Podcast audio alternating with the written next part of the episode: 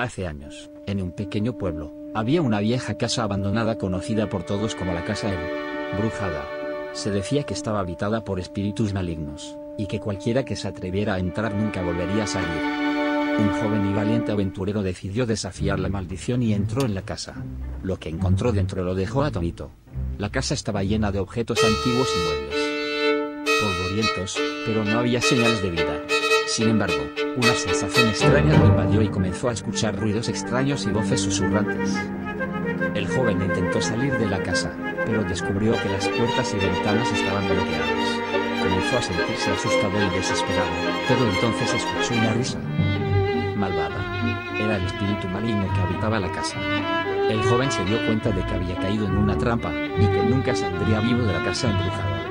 Su espíritu seguía ahora a los demás en la casa, atrapado para siempre en una eterna pesadilla. Moral de la historia, no desafíes las maldiciones y respeta los lugares sagrados. Espero que esta historia corta el terror te haya gustado, y recuerda que esta es solo una historia, no es un hecho real.